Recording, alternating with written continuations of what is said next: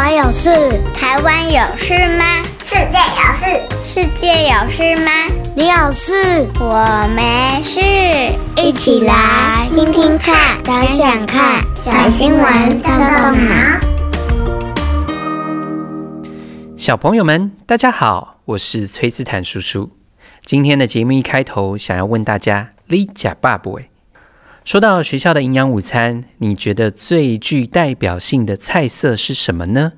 是糖醋肉、麻婆豆腐，还是意大利面、炸鸡呢？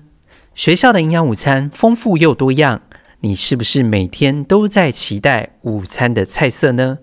今天就让我们一起来收听一则跟营养午餐相关的新闻，一起来收听小新闻，动动脑，看看发生了什么事。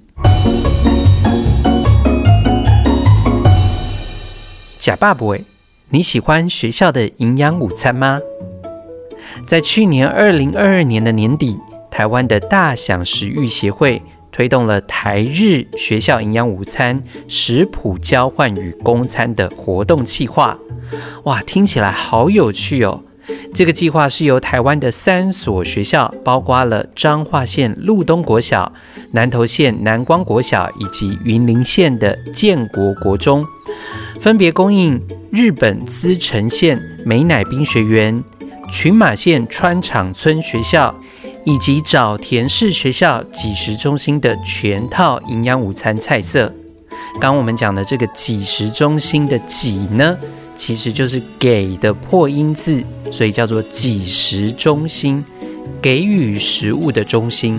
OK，那么在这三所学校当中的几食中心，他们让台湾的学生可以不用出国，就能品尝到日本道地的营养午餐好滋味。这个计划是源于大享食育协会，在半年前先到日本拜访了日本全国学校的几食甲子园优胜营养教师，进而产生了这样的一个食物交换的想法。交流的餐点包括了豆腐饭、面疙瘩汤，还有文仔鱼、布拉提拌饭、猪肉味增汤等等。除了有日本营养教师上线交流之外，也借由这个机会让学生能接触不同国家的料理，同时更能进一步认识彼此的饮食文化，是一个非常棒的体验机会。而说到在台湾的营养午餐，除了与日本在营养午餐的交流之外，去年行政院农委会也推动了班班吃石斑的计划，不知道小朋友你在班上的营养午餐当中是不是有吃到石斑鱼呢？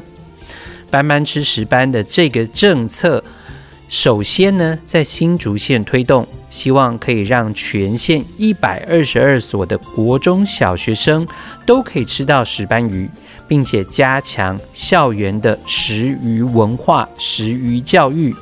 同时，陆续的增加了包括有机蔬菜、坚果类、全谷类、深色蔬菜、深海鱼类、海藻类等不同有益于小朋友脑部发展的食材。接下来要提供一个冷知识给大家哦，小朋友你知道吗？最早开始提供营养午餐是源自于一八五零年代的欧洲。在学校提供营养午餐给贫困的学童，让他们能够获得温饱；而台湾则是在第二次世界大战之后，因为获得大批的美国援助的面粉和奶粉后，开始在部分的学校试办营养午餐。一九五七年，台湾选择五所的国民学校作为营养教育示范学校，而后开始慢慢的发展。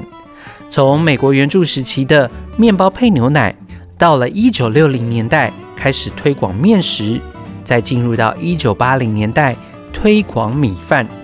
随着社会对于营养午餐需求增加，还有营养概念的建立，对餐点的要求也相对的越来越高了。不知道小朋友是不是跟崔斯坦叔叔小的时候一样，常常期待的就是礼拜三的营养午餐？为什么呢？因为礼拜三常常都会有一些特别的食物出现，像是汉堡啊，或者是热狗啊，或者是意大利面。或许有些小朋友会想，那为什么我不能每一天的中餐都吃汉堡配薯条呢？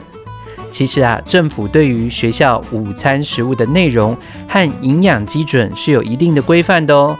例如，一定要有热量、蛋白质的标示，更要有六大类食物的搭配，像是豆、鱼、蛋、肉类、蔬菜、水果、全谷杂粮、乳品类、油脂类以及坚果类等。这些条件都要符合建议的标准。才能让每一个小朋友啊，在学校吃的营养午餐是均衡饮食的。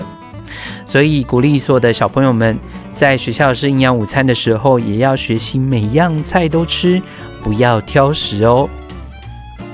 听完了今天的新闻，希望你有觉得有营养午餐吃是一件很幸福的事情哦。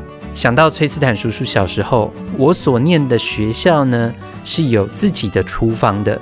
所以每一天大概从早上十点多开始，就会从厨房飘出阵阵的饭菜香。所以呢，每天中午我都非常期待吃到学校的营养午餐。希望你也是哦。好，那么接下来有三个动动脑小问题，要邀请小朋友们一起来动动脑想想看。第一个问题，你知道学校的营养午餐是学校自己的厨房制作的，还是有一个中央厨房制作的呢？第二个问题，你有没有发觉在营养午餐当中哪一类的食物比较少呢？为什么它会比较少呢？举个例子来说好了，比如说有些小朋友他会对花生过敏，或者是他会对虾子过敏，所以在营养午餐当中，我们好像就比较少会看到这一类的食物。还有其他的吗？你可以想想看哦。第三个问题，如果有机会让你成为学校营养午餐菜单的设计师，你最想设计什么菜单给自己和同学呢？希望不要是餐餐都吃汉堡哦。最后，如果家长们想知道孩子每天的营养午餐菜单，除了学校的网站可以查询之外，教育部也推出了校园食材登录平台的网页。可以依照县市学校查询每天的菜色，其中更包括有详细的营养价值和热量等资料，让家长们可以更多的了解孩子每天到底都吃了些什么。好的，那么我们今天的小新闻动动脑就到这里了。下个星期我们再一起看看世界上正在发生什么事。跟大家预告一下哦，下一期我们要来聊一个最近非常热门的话题。或许有些小朋友，你已经在网络上面尝试丢出问题来问问这个 AI 机器人了。诶，说到这里，可能有些小朋友已经知道崔斯坦叔叔下一集要说的是什么了，所以我在这边卖个关子，我们下周再一起来锁定小新闻，动动脑，看看世界上到底发生了什么事。欢迎大家按一个五星赞，支持一下我们的小小动脑团队，也可以到我们的脸书社团加入我们，与我们分享你对于听完今天新闻的看法哦。我们下周再见，拜拜。